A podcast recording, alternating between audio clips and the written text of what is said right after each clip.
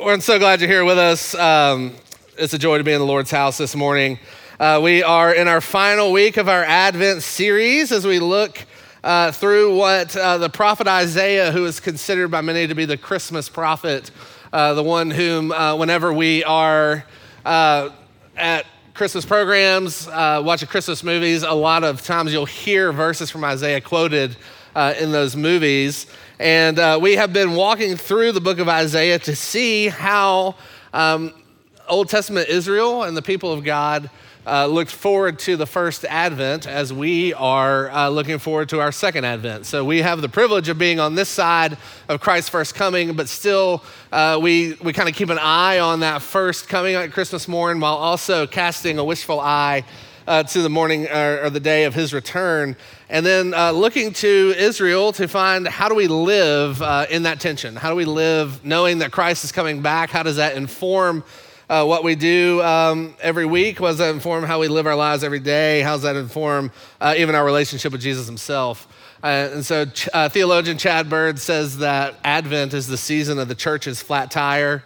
Uh, Fleming Rutledge says it's the midnight of the church, that it's a time that we intentionally slow down uh, as the rest of the world is kind of careening toward Christmas morning. We are getting there slowly, uh, looking to see what uh, the Lord has for us and trying not to miss uh, some of the beauty that lies within.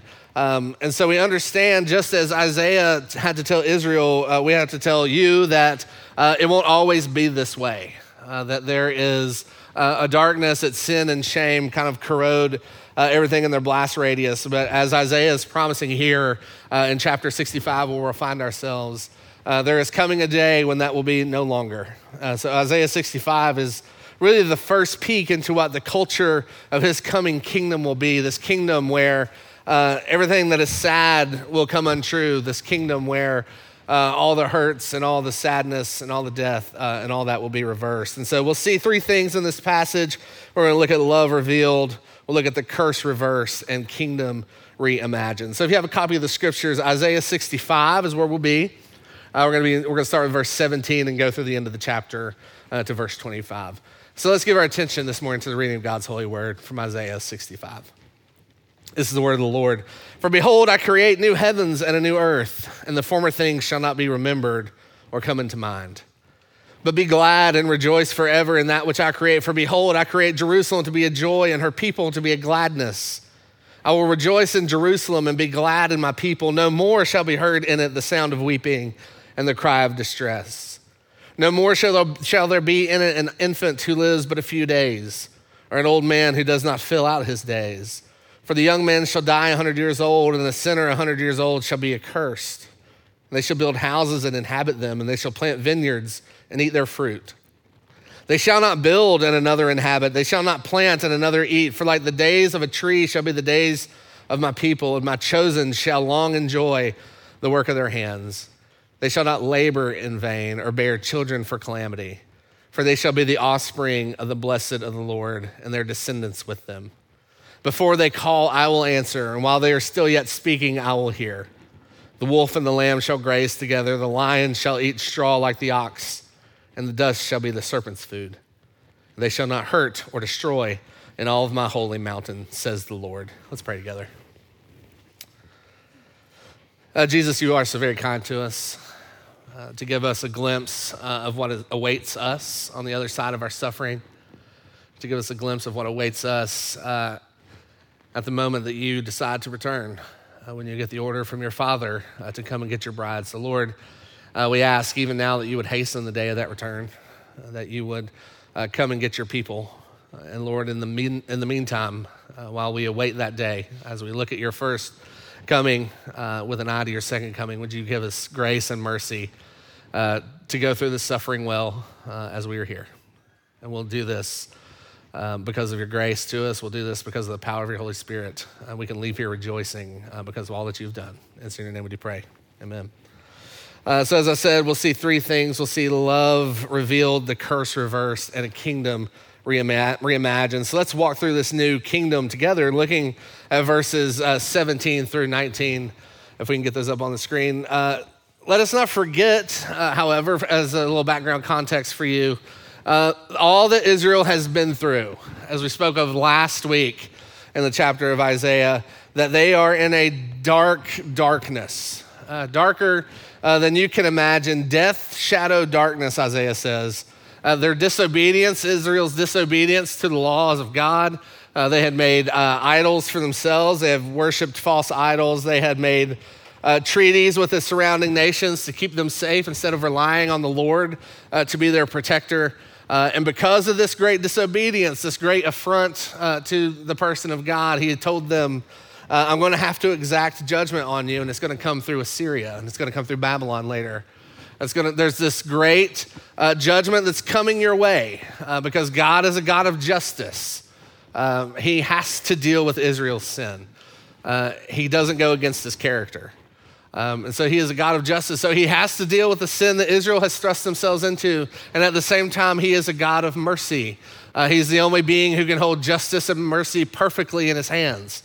Uh, it's a tension for us. For God, it's perfect and it's done well. So he says, As I'm bringing this judgment to you, I'm also bringing you this great mercy to let you know uh, that, there, that the consequences of your sin are only temporal uh, and that God will make a way for you. Uh, Israel, your kingdom's going to be wiped out. The Assyrians are going to come and they're going to take everything from you. They're going to live in your houses. They're going to eat your food. They're going to take you away into exile. All those things are going to happen for you. But Israel, I want you to know that's not always going to be that way. I want you to know that uh, Assyria doesn't get the last laugh. I want you to remember, Israel, that as Psalm chapter 2 says, the one who sits on the throne of heaven laughs at earthly rebellion. God is going to use Assyria to carry out his justice, but he never favored Assyria. He always favored Israel. They were always his people. And he's saying to Israel, I'm going to create something new for you. What, what Assyria has come in and destroyed, you're going to find, I'm going to renew the earth. I'm going to make it new for you. And he says, the former things you knew won't even come to mind. See that in verse 17. Isaiah says, The former things shall not be remembered or come to mind. They will forget about uh, the great uh, chaos that took place, the great devastation. Uh, because it's going to be so great for them, they're going to look back at that time and say, even though that happened, this is so much better. And they're even going to look back on their history as a nation and, and the great flourishing they had under King David and under King Solomon. And Isaiah is saying, What is coming for you as a nation, as a kingdom, is even far greater than that. It will be like monopoly money compared to this new kingdom that I'm bringing forth. And the marker of this new kingdom, he is telling us, is his unfailing love for his people. See this in verse 18. Be glad and rejoice forever in that which, create, which I create. For behold, I create Jerusalem to be a joy and her people to be a gladness. And I will rejoice in Jerusalem and be glad in my people. What's going to mark this new kingdom, the defining characteristic, even of God Himself, is the love that He has for His people. We know that this is repeated in Scripture over and over that God is love, as we are told. Of all the attributes He possesses, of all his power and his majesty uh, and his, infinite, his infinitude, that's a word, his sovereignty, still we're told what he is known by is his love for his people, infinite love for his people. Infinite love that he has had within the Trinity from before time began, and a love that he has had for his people as he created him. And God, in his word, even goes so far to say, This is your greatest desire. In Proverbs uh, chapter 16, verse 22, we're told the greatest desire of every human heart is unfailing love, and it's better to be a poor man than a liar. That your greatest desire, Christian, your greatest desire, Midtown, your greatest desire, Israel, is to have someone delight in you. To have someone delight in you.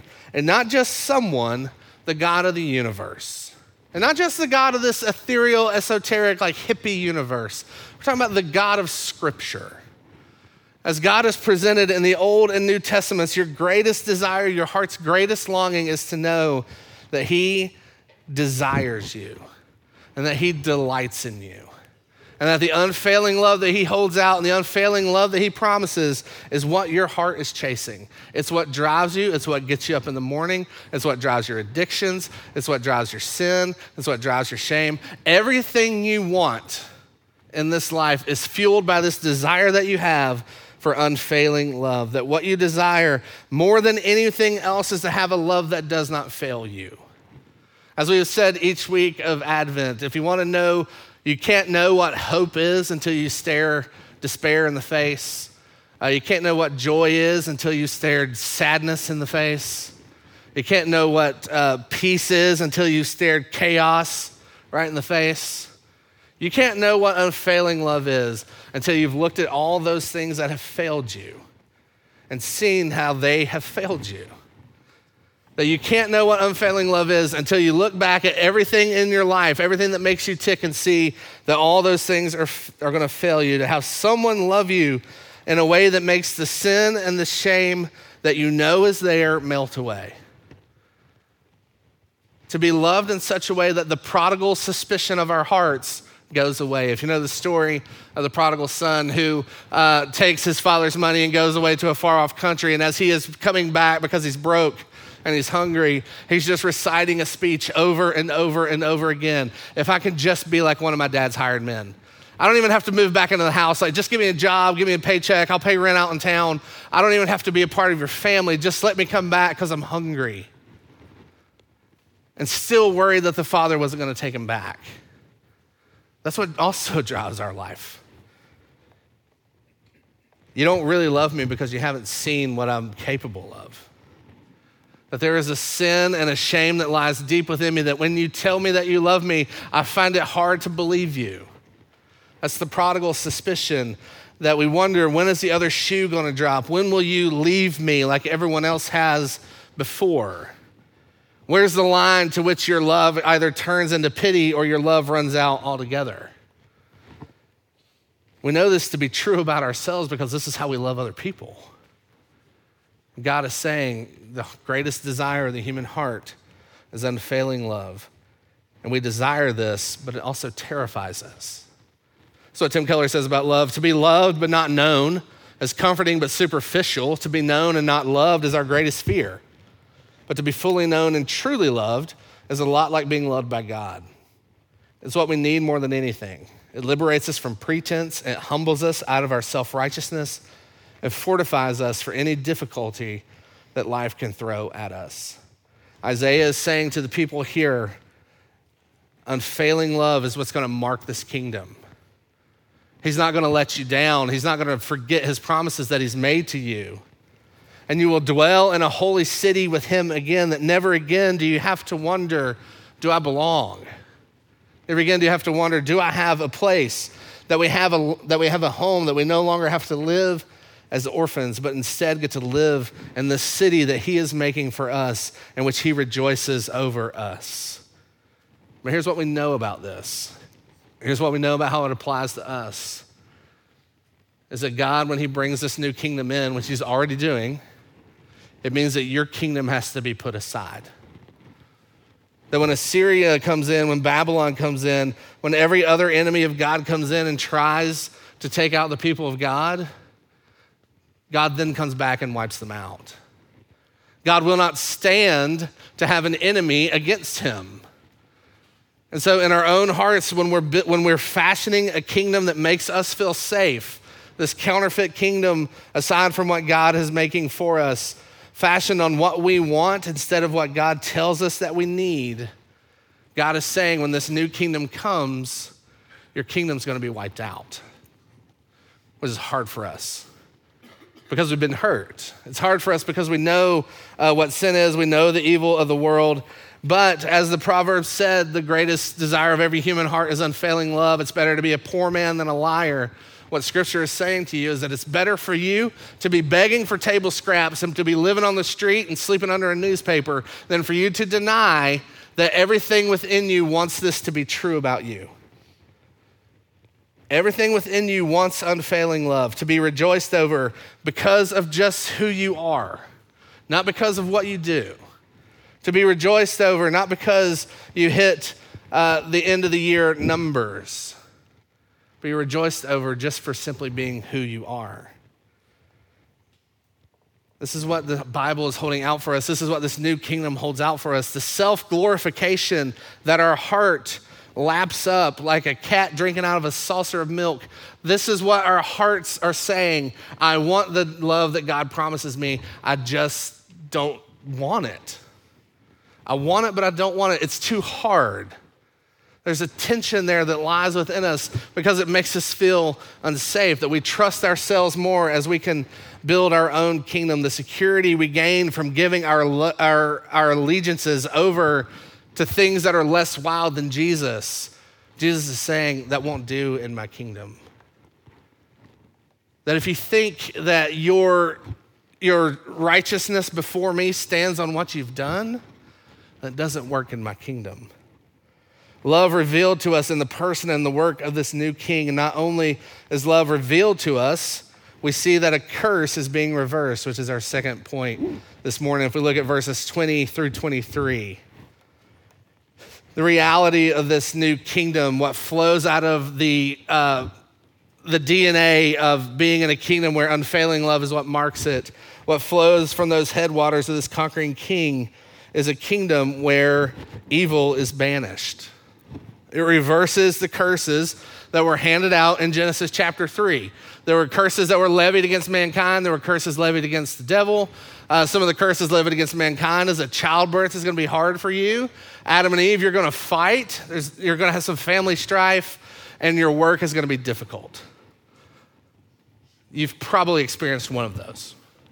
That your work is going to be really hard, and that your family relationships are going to be tough and you're going to be separated from Jesus. You're going to be separated from God. You're going to be cast out uh, of his image because we can't have holiness and rebellion dwelling together. And the, this new kingdom that's coming reverses those curses.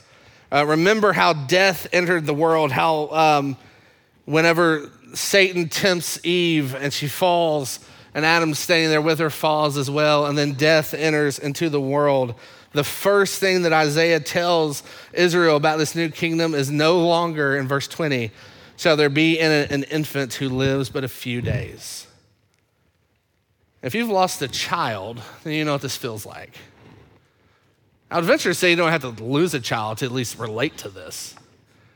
Because you know that when there's a casket that can fit on this table, you're going to look at that and say, that's not right that there's something wrong with this world. Your anger is going to burn within you.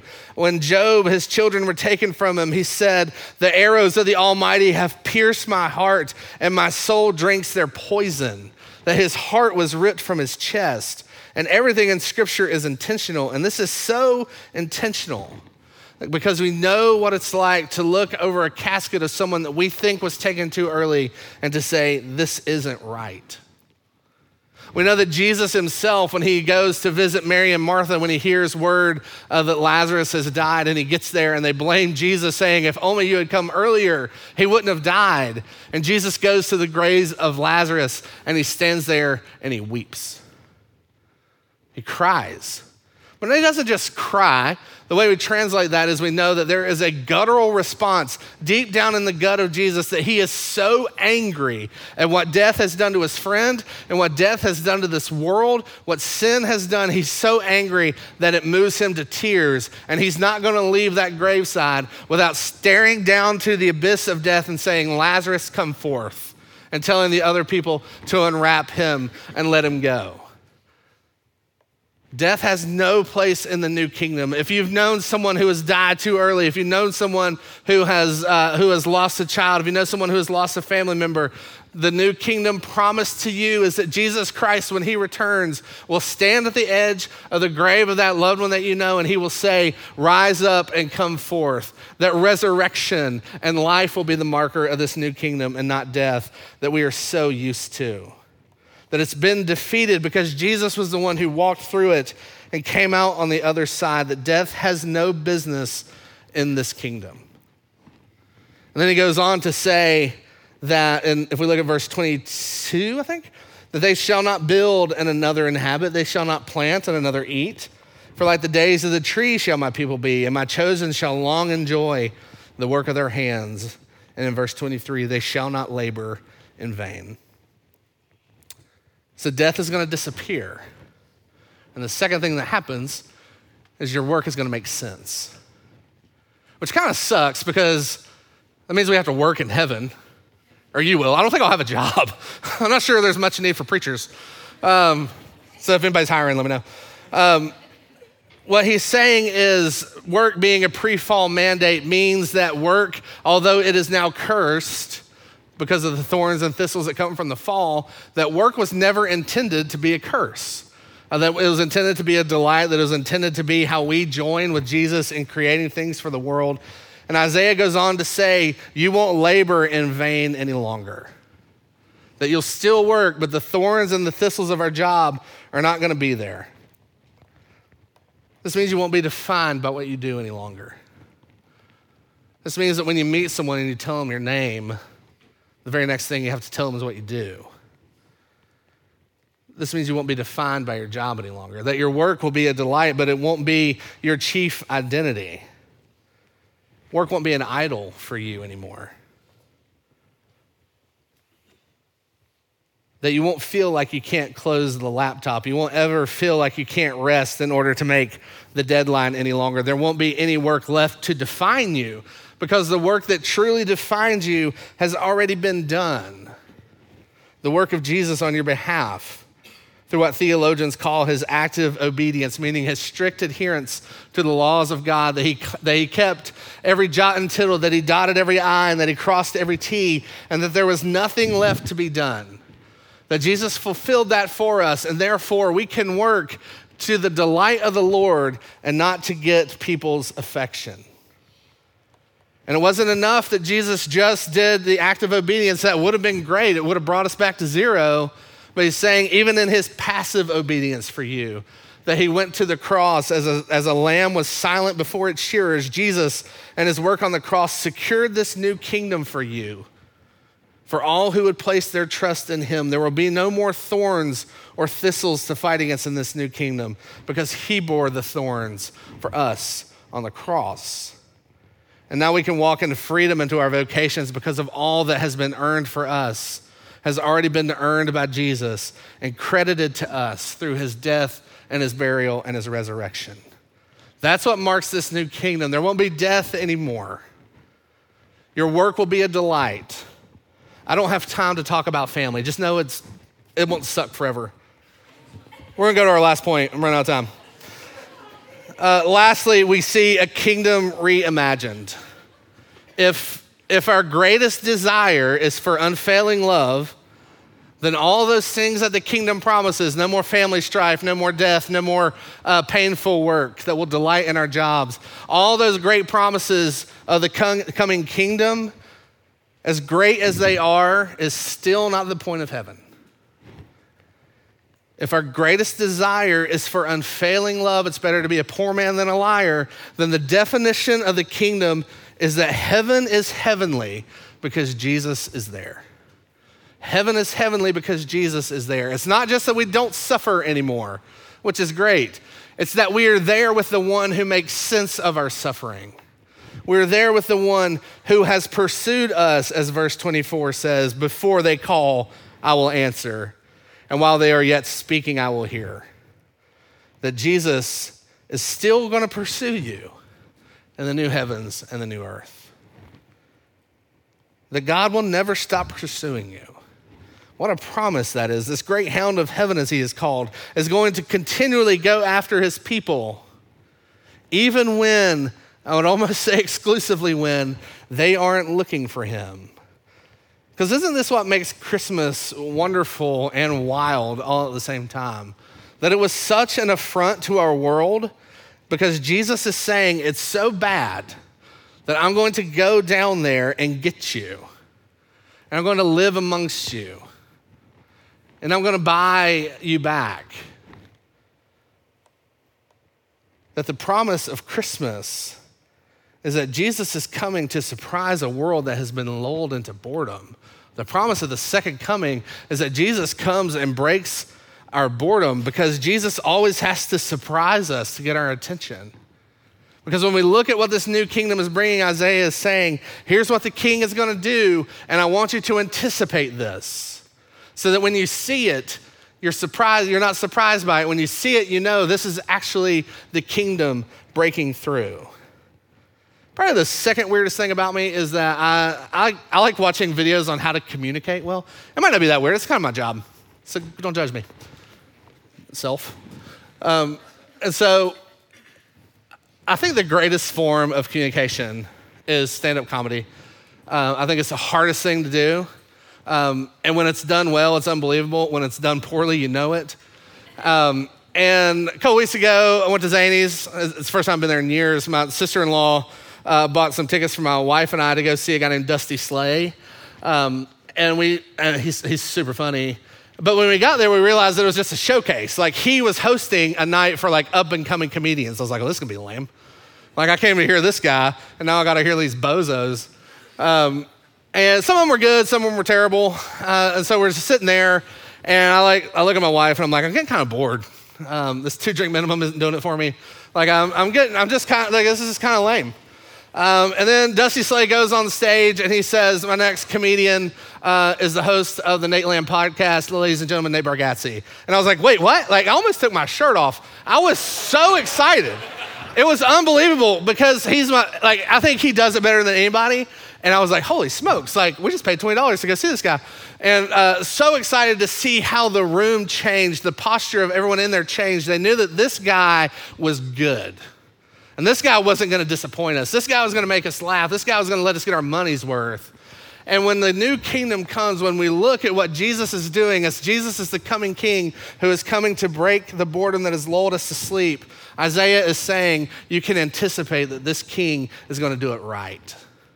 You can lay down your own kingdoms. You can look and see and reimagine with me a kingdom that we get to build alongside of him, because that's the beauty of the first advent that when Jesus touched down for just 33 years as he lived among us, he told us, I'm building something and I'm going to let you build it with me. And I'm going to leave, but I'm going to leave the Holy Spirit who's going to come and he's going to fill your hearts, who's going to come and be a comfort for you. And you're going to see that in the cracks of all that sin has done, that light's going to shine through. Just like in these last, what feels like 10 months of gray in this dumb city, where there's not been a single drop of sunshine. And then on uh, yesterday, when the sun is peeking through, we can see that the kingdom is breaking through in the same way. And all that sin has made gray, his goodness and his beauty are bringing sunshine to all those places. And he's saying it starts here. It's gathering with God's people. It's watching what he does. It's building together a kingdom that is advancing on this earth, reading his words, singing his praises, and leaving here to proclaim it to the world that sits out there. He says, I've left you, but I'm coming back for you. And while I'm gone, I want you to build this kingdom in anticipation of my return. That we can, as Curt Thompson says, place ourselves in the path of oncoming beauty that we can look and see that while we still suffer, while the sad reality of suffering is true for us, that we can remember that Jesus is on his way back, that Jesus is on the move, as C.S. Lewis said in his Chronicles of Narnia series, which I haven't read, but I quote because I'm a pastor. that Christ is on the move, that the snow is melting, that everything that is sad is coming untrue. I think it's from another book. But everything we know about Jesus and how he acts and how he moves within this world is coming back to say, death will be no more. Your work won't be as hard anymore, and all that's going to be true. But the greatest thing about what's happening is that I will be with you. And we will dwell together. That the greatest desire of every human heart is unfailing love, and it's better to be a poor man than a liar. Let's pray together. Jesus, in your mercy and in your kindness, uh, in your goodness to us, uh, we are so undone. Uh, we are so um, confused by a love like this. Um, we're so saddened that we've not known love this way.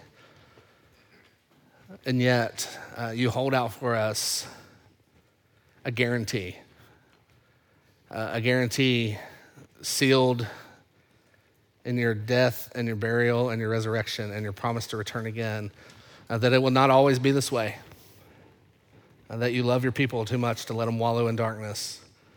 And in darkness has shown a great light. Lord, all the Advent images that we've been using the shoot coming forth from the stump, the new kingdom coming forth to lay waste to the old one. Uh, Jesus, would you make that so real to our hearts that it's undeniable that you are who you are? Lord, start a revival within us, start a revival in this city. Uh, let, it, let it be known that Midtown 12 South is full of those people who can't stop talking about Jesus. So, Lord, would you do this for us as we march into a week of Christmas uh, celebration and Christmas disappointment? Remind us that you have not forgotten us. And in your name we do pray. Amen.